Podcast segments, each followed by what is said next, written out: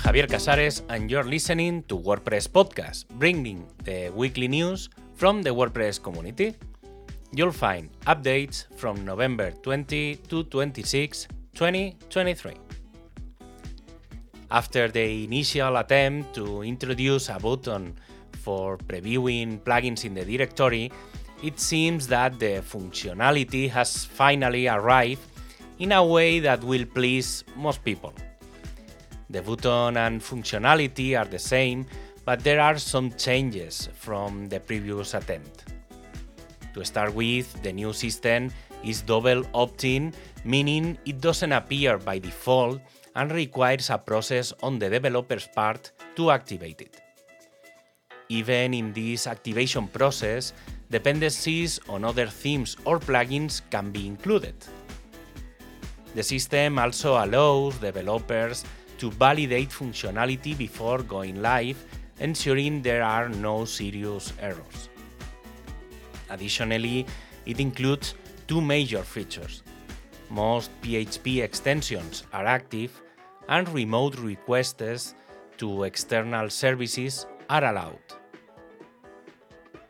But that's not the only news, as we have Gutenberg 17.1, a version very focused on fixing bugs rather than launching new features, though it does have some. Starting with improvements in accessibility and the fluidity of writing, with changes in the media and text block with state changes, buttons working like the list one, and the list view allows selecting all the blocks with the keyboard shortcut. Plus, the quote block allows spacing. The core team continues to progress with JavaScript modules support and the use of maps within the editor.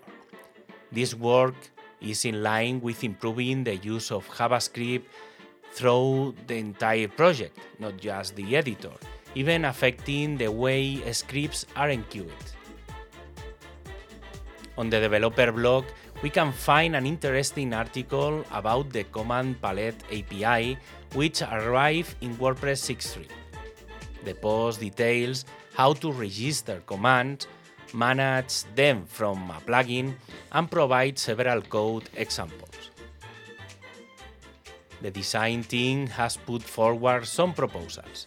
To start, small visual improvements like fixed table headers or improvements to the URL model to simplify them. The styles of Openverse audio components have also been enhanced and work continues on all the possibilities of the editor's drop-down menus.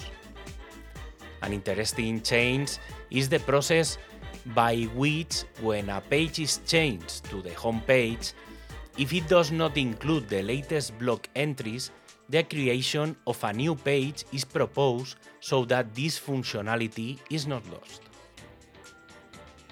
The Polyglots team has prepared a next step in the localization of WordPress general documentation, in this case with the pilot language Spanish. Challenges such as the 14 local editions of the language, the way of communication, formal or informal, or gender identity are posed with the goal of creating a style guide just like the one that already exists in English. There are still some technical challenges being addressed to make the translation as easy to work with them as possible, seeking tools that serve all teams, all local editions, and are compatible with future changes in WordPress itself. The Meta team has launched a proposal for the new design and format of the resources for developers. This change will affect all developer.wordpress.org sites.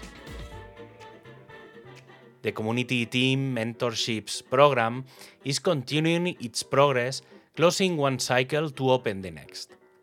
Following the result of the latest surveys, the most outstanding aspect for participants have been gaining confidence, learning more about Core, understanding the release of a new version, and getting to know all the WordPress team in general.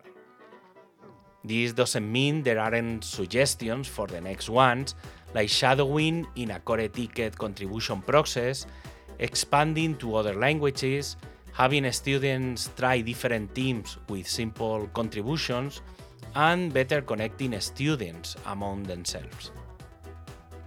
And the second edition is approaching with no exact dates yet, but it could be uh, between February and April 2024 around the launch of WordPress 6.5. This leads to the planning phase ending in December.